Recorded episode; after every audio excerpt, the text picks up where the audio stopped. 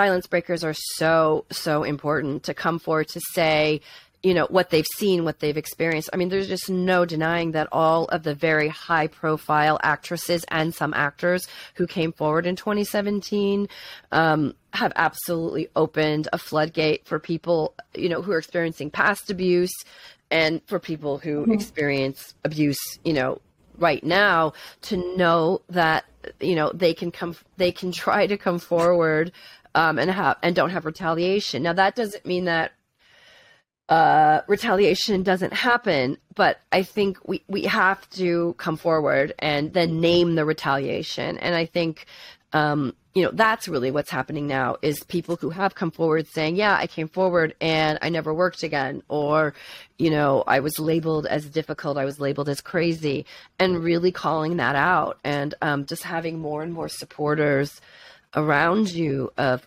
people who support you being the, you know, the whistleblower.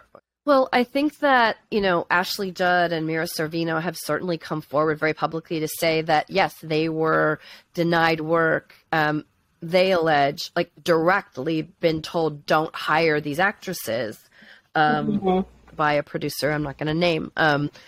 So there seems to be some actionable damages that they've sustained. But I think more, it's more a whisper campaign that can happen kind of behind the scenes, you know, when it's time to maybe consider somebody for a role, that there's just a subtle, oh, I heard that she's difficult, or my friend worked with her and had it terrible. You know, that's the thing that is so kind of insidious. And once you're perceived as being a problem, you know, or you're making people feel uncomfortable, you know, that's just something that you can't really measure.